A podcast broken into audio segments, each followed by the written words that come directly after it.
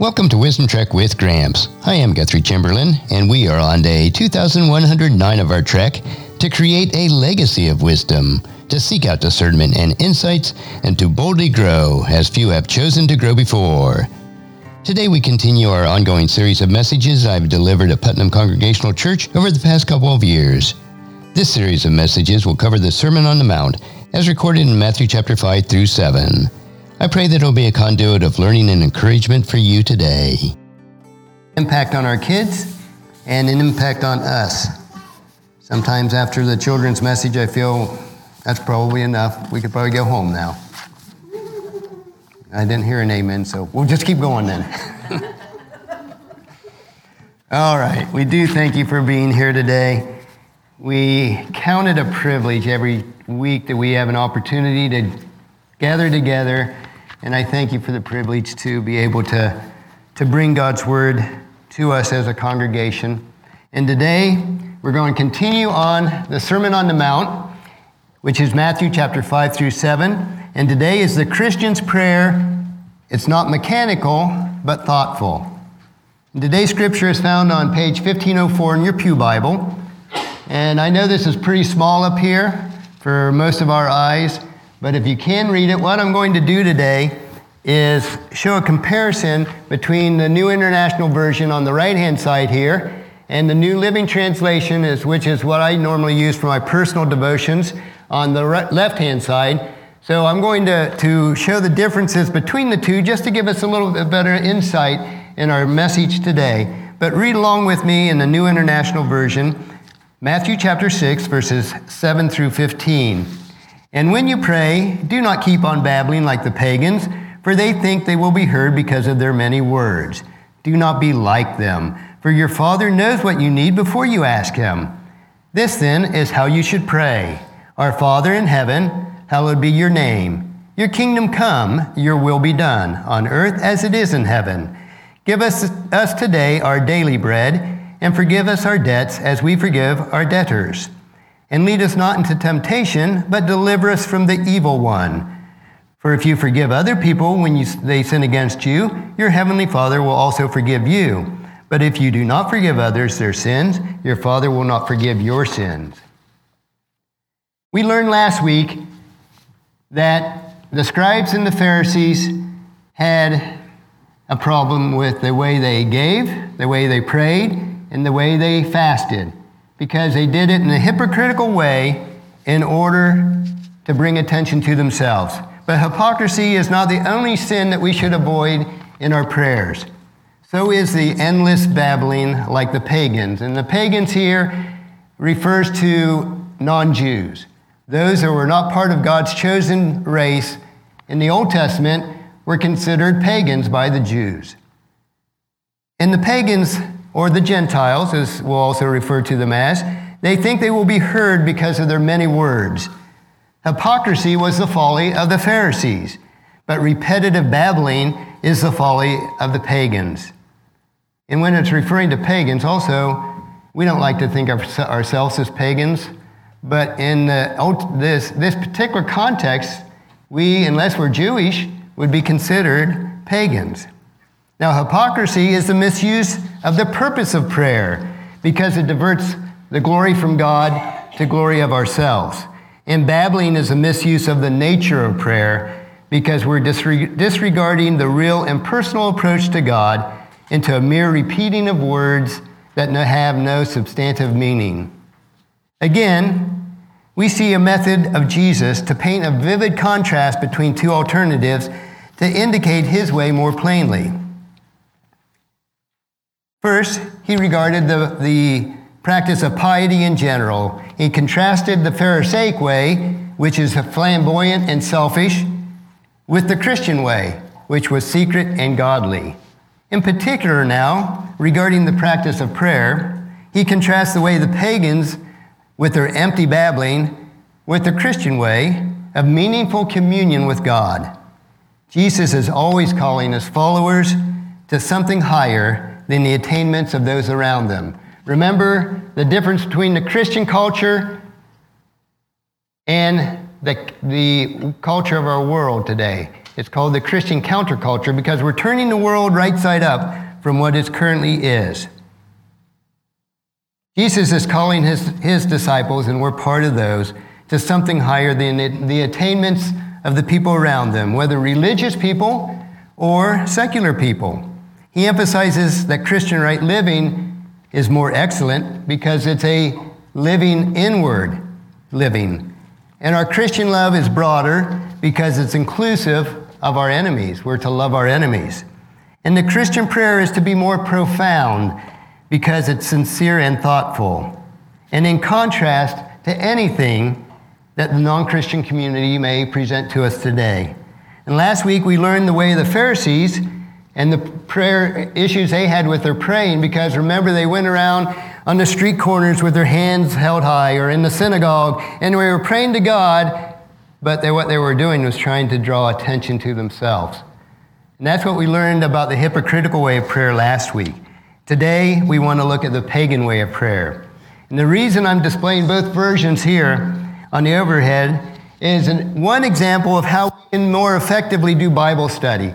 And one of those ways is to comparing different versions. There's a lot of great versions out there. And no matter what version you use, whether it's the King James, if you grew up with that, or if you use a, a little more modern version like the New International, which we have in our Pew Bibles, or like the New Living Translation, which I've used for several years now, Comparing versions is one way to effectively do Bible study.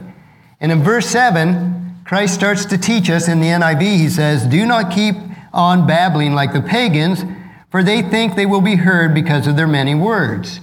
Now, the same verse in the New Living Translation says, Don't babble on like the Gentiles do. They think their prayers are answered merely by repeating their words again and again. So, to me, it gives me a little bit more clarification of what is talking about this babbling of the pagans.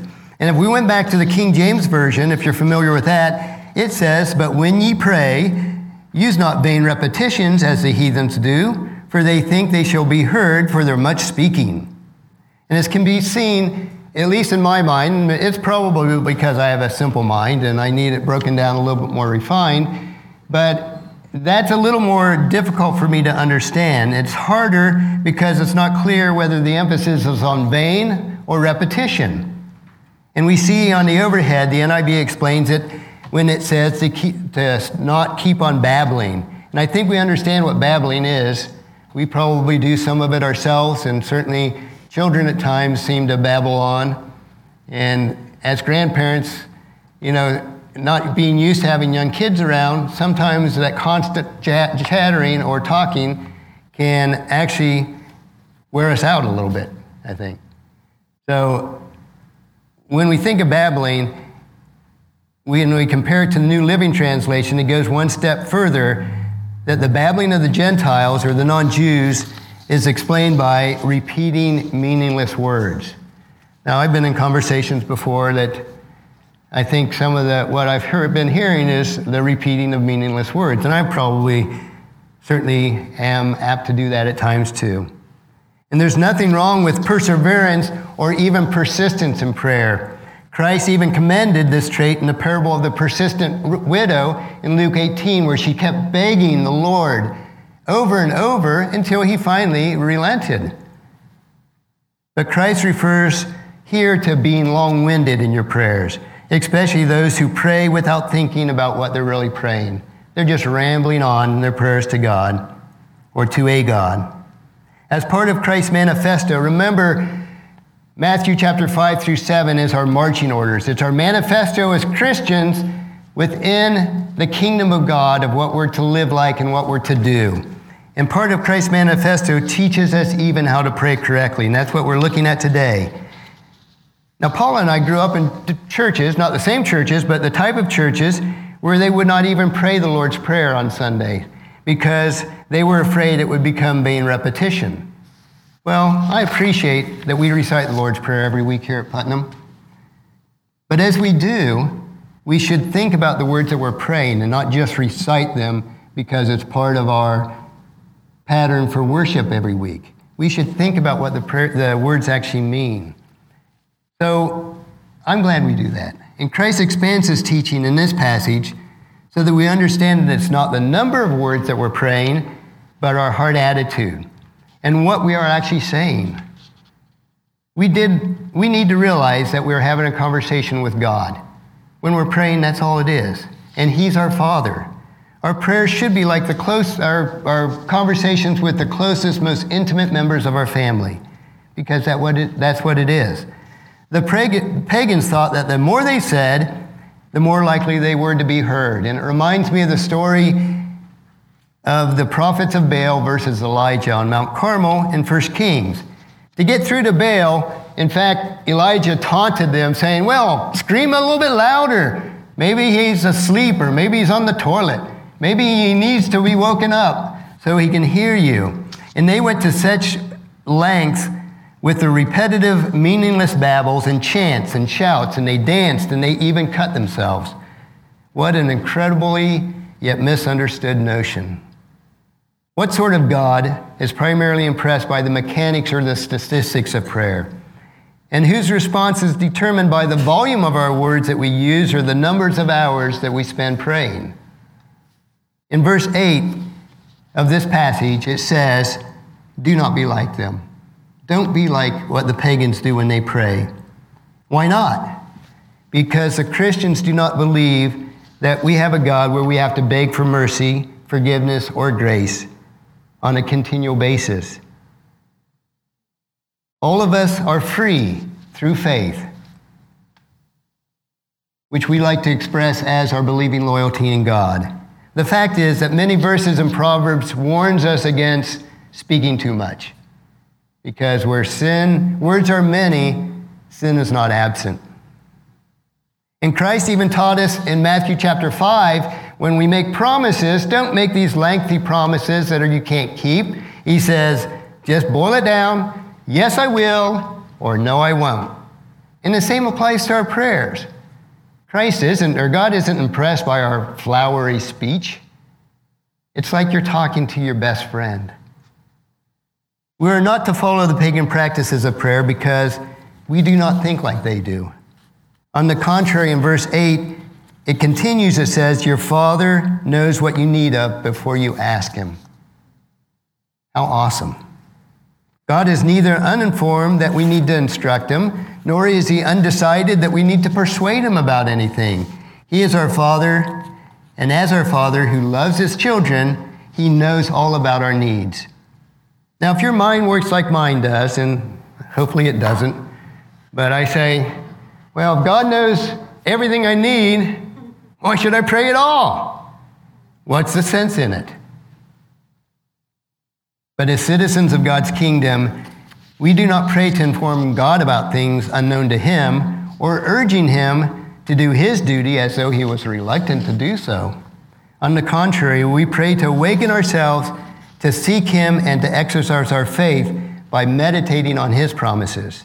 We are depraved also to relieve ourselves of the anxieties that build up in our, our lives, whether it's sickness or job related or financially related. We have these anxieties that boil up into us, and we try to rationalize through them when all we need to do is pour them to our loving Father, as a child will pour their hearts out to a loving parent.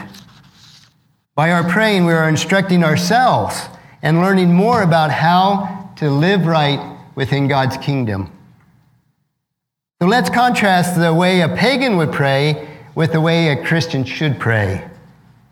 The praying of the Pharisees was hypocritical, and the pagans was mechanical and senseless. The praying of Christians must be genuine and sincere, not hypocritical. Our prayers must be thoughtful and not mechanical. Jesus intends our minds and our hearts to be involved with what we are praying. Prayer is seen in its true light, not as meaningless repetition of words or not a means for self glorification. Prayer is true communion with our Heavenly Father. Christ teaches us in this passage what we refer to as the Lord's Prayer. It's actually the prayers of his disciples. And it was given by Jesus as a model of the genuine Christian prayer.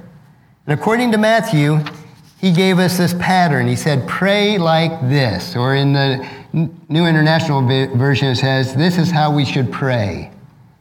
However, we're not obligated to pray just the Lord's Prayer, but let me, let me tell you if you're struggling with your prayer life and you don't know how or when to pray, go to God's Word and pray through the Lord's Prayer. It's the model for every prayer. And if you look at and understand the words that are being said, then that is a prayer to God.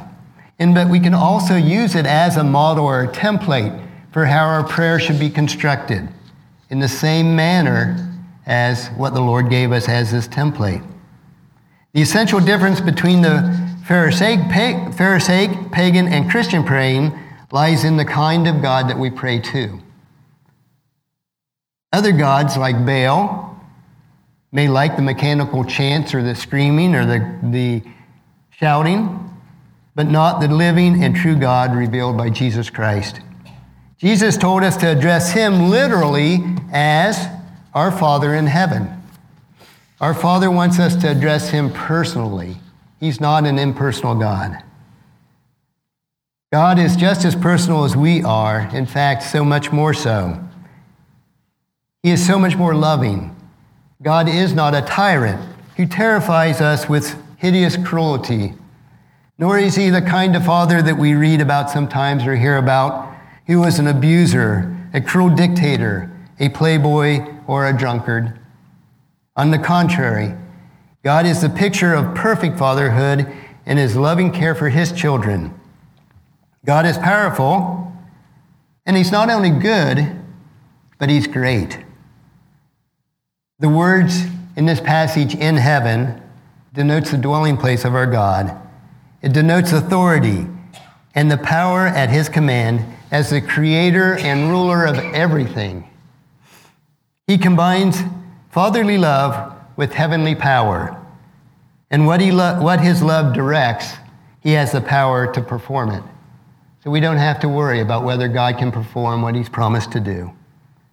In telling us to address God as our Father in heaven, we may come to him with the right frame of mind. First, before we pray, we pray, we should recall who we're praying to.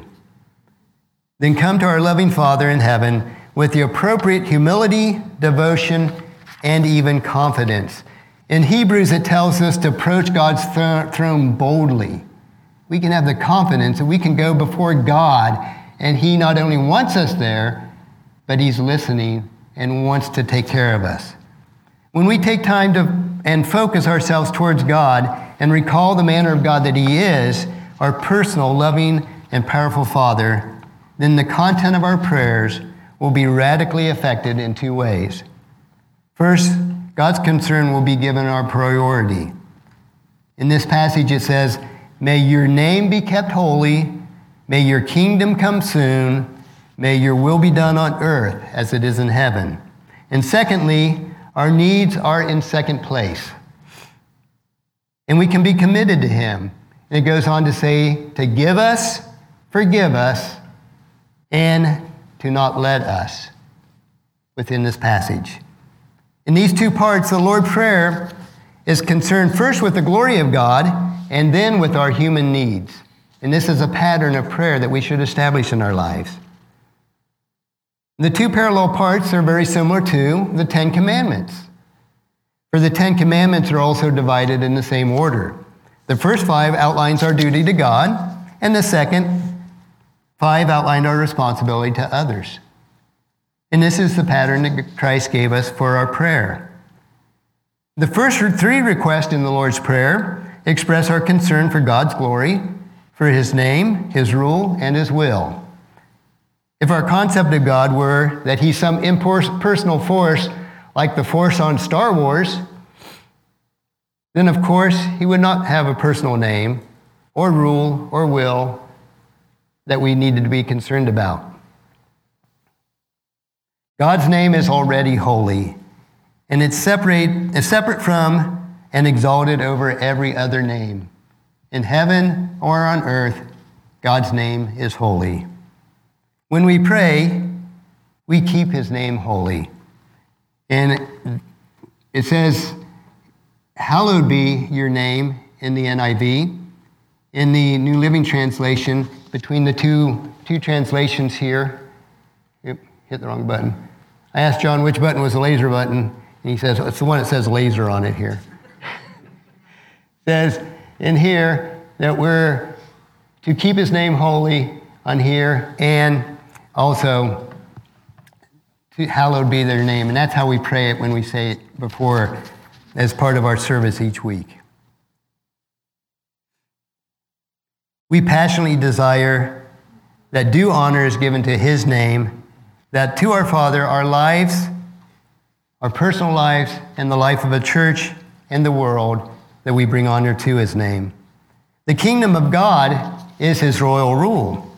Again, as he's already holy, he is already king, reigning in absolute sovereignty over both nature and history. Yet when Jesus came to earth, he came to reestablish the kingly rule of God with all of its blessings of salvation and demands of submission, which his divine rule implies for all nations. Prior to Christ's coming, God had a, a chosen nation, which was the nation of Israel. When Christ came, he completed the law, he fulfilled the law, and now his kingdom's open to everyone throughout the world. So when we pray, may your kingdom come soon, it initiated Christ, was initiated by Christ's ministry and continues even today through Christ's witnesses, which we are part of. We're part of that church today. This kingdom will be fully established when Jesus returns for a second time in glory and power to take the reign of the world. And that is when Eden will once again be fully restored not just as a tiny garden outside here of Israel or in the Babylonian area.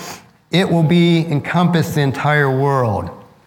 The Garden of Eden fully restored. And we know based on Romans chapter 12, verse 2, what God's will is for us as citizens of his worldwide kingdom. When Paul wrote to the Romans, he says, Don't copy the behaviors and customs of this world, but let God transform you into a new person by changing the way you think. And part of that is our prayer life. Then you will learn to know God's will for you, which is good and pleasing and perfect.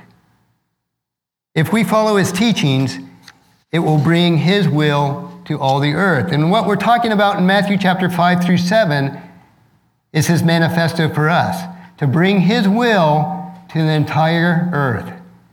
And that's what our calling is to be. God will establish his kingdom on earth so that we can rule with him in a combined heavenly council with his created divine beings. And it's our vocation individually as citizens of God's kingdom and us corporately as a church, the worldwide church, to be salt to the earth and the light of the world by taking on the character traits that he taught us in the Beatitudes and then incorporating those into right living by spreading his kingdom and doing his will. That's our vocation. That's what we're called to do. Our jobs is a means to get us there, but our vocation is calling to build his kingdom. The prayers and the words of the Lord's Prayer should be done with sincerity. And if it's done that way, it will have a revolutionary implications, for it expresses a priority for us as Christians. And as citizens of God's kingdom, we're constantly under pressure. Every day we face things in the news or online to conform to the self centeredness of the secular culture.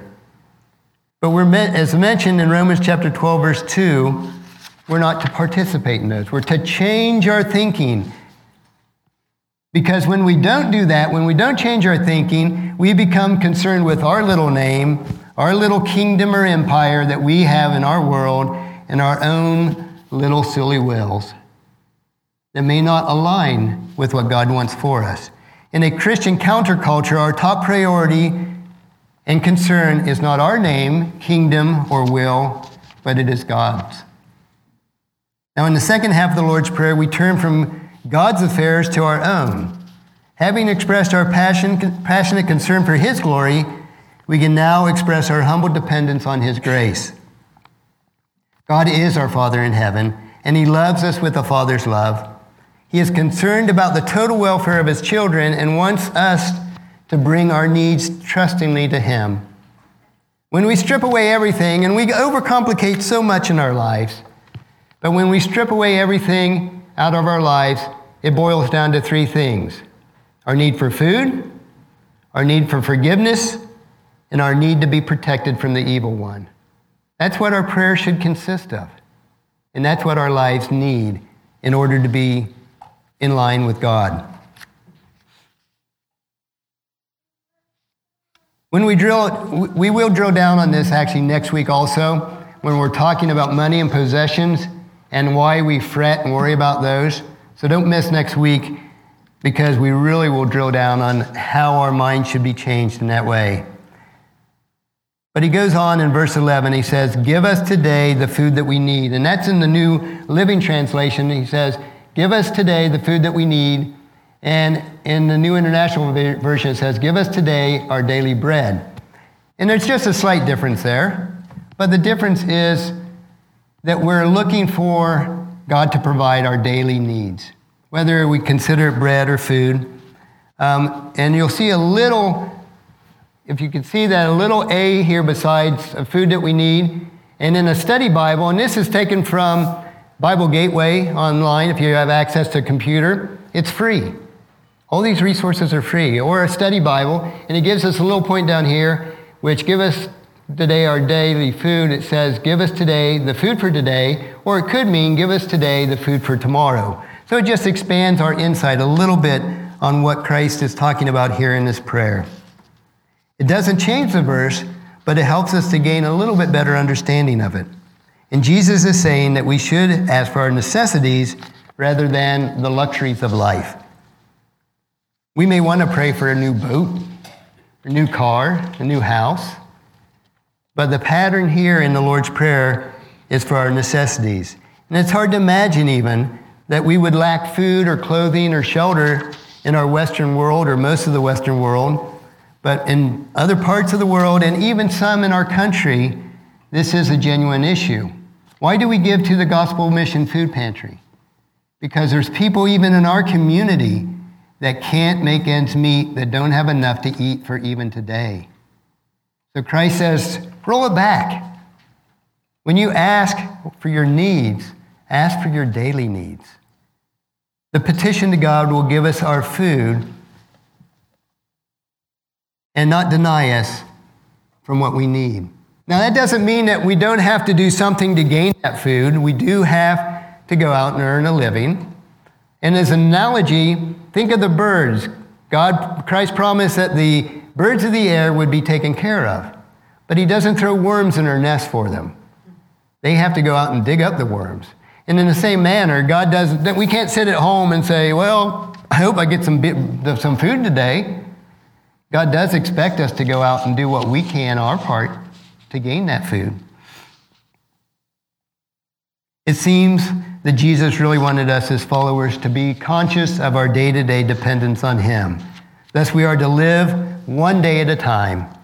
And once again, I'll drill down on that next week on why it's so foolish to worry about those things that God's already taken care of for us. In verse 12, it says, And forgive our sins as we have been forgiven, or for, and forgive our sins as we have forgiven those who sin against us. Forgiveness is an indispensable part of life and health to our soul as food is to our body. Sin deserves to be punished, but when God forgives sins, he remits the penalty and drops the charges against us. In the New International Version, it says our debts, and we're forgiven our debtors. And that reminds us of owing money, because when we sin, God needs to forgive those sins. And God says He'll forgive our sins in the same manner as we forgive those who sin against us. In the same way is what we need to depend on God. Once our eyes have been opened to the enormity of our offenses toward God, the injuries which others have done to us will appear to be quite small. And the last two requests should probably be, be understood in both negative and, and positive. In the New Living Translation, it says, Don't let us yield to temptation, but rescue us from the evil one. In the New International Version, it says, And lead us not into temptation, but deliver us from the evil one. Now, if you didn't understand what the concept was here, you might ask yourselves, well, will God lead us into temptation just to test us? But what the passage is saying here is don't let us yield to that temptation. We'll have temptation around us, various times and various places, but we're not to yield to that. And our model prayer is to say, God, when I'm in that situation, give me strength not to yield to that temptation, whatever it might be. And one interesting concept or point is both in the New International Version and the New Living Translation, at the end of that verse, verse 13, it has a footnote here because in the old original manuscripts, or the oldest ones that we have, we don't have the original manuscripts, but the oldest ones that we have did not have this next sentence in it, but some of the more newer ones did. So they've included in a lot of Bibles, but it says, For yours is the kingdom and the power and glory forever. Amen. And we say that in the Lord's Prayer when we say it or recite it every week.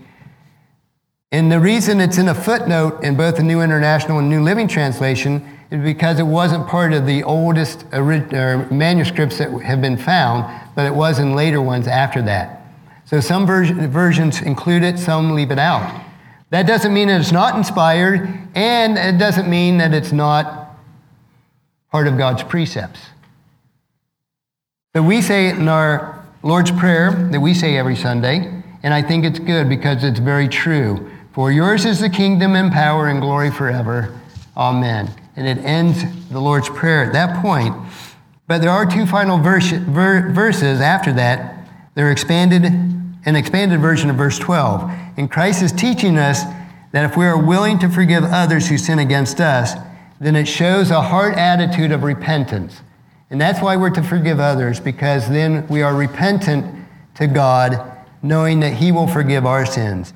It's an attitude that we need to receive forgiveness, but the opposite is also true. If we hold a non repentant attitude, then we really haven't repented before God in our hearts. Jesus seems then to have given us the Lord's Prayer as a real model of real prayer, of a Christian prayer. It's a distinction between the prayers of the Pharisees and the pagans. And to be sure, one could recite the Lord's Prayer either hypocritically or mechanically or both. But if we mean what we say, then the Lord's Prayer is a divine alternative to the other forms of prayer, either hypocrisy or mechanical. And I challenge you to use the Lord's Prayer to allow Scripture to fashion your image of God. If you struggle with prayer, go to the Lord's Prayer and pray through it. Focus on the words that are being said. And then use that as a pattern for other prayers that you might pray. In that case, we can recall the character and the practice of His presence, and we won't have to pray as hypocrites but always with integrity. And we won't have to be mechanical in our prayers, but always thoughtful, like the children of God and citizens of God's kingdom that we really are. Now, next week is Independence Day. And I know there's a lot of activities going on, and you, some may be out of town, but I encourage you, if you're in town and can, be here next week because we're going to talk about money, possessions, and worry and how those will impact our lives. And I think it's a lesson that I know I need, and hopefully all of us will need that. Let's close in prayer. Father, we do thank you so much for your love to us. As we pray the prayer, the model prayer that you gave us, is even if we just pray through this prayer, help us to be sensitive to the words of it. And as we fashion other prayers around this model, Father, that we can use it to honor and glorify your name that we can bring glory to your name, but we can also bring our request to you. Our request for food, for forgiveness, and that you'll keep us from yielding to temptation, Father. We pray this in Jesus' precious name. Amen. I pray that this message was a blessing and a time of learning from God's Word. Thank you so much for allowing me to be your guide, your mentor, but most importantly, I am your friend as I serve you through the Wisdom Trek podcast and journal each day. And as we take this trek of life together, let us always live abundantly, love unconditionally, listen intentionally, learn continuously, lend to others generously, lead with integrity, and leave a living legacy each day. I am Guthrie Chamberlain, reminding you to keep moving forward, enjoy your journey, and create a great day every day. See you next time for more wisdom from God's Word.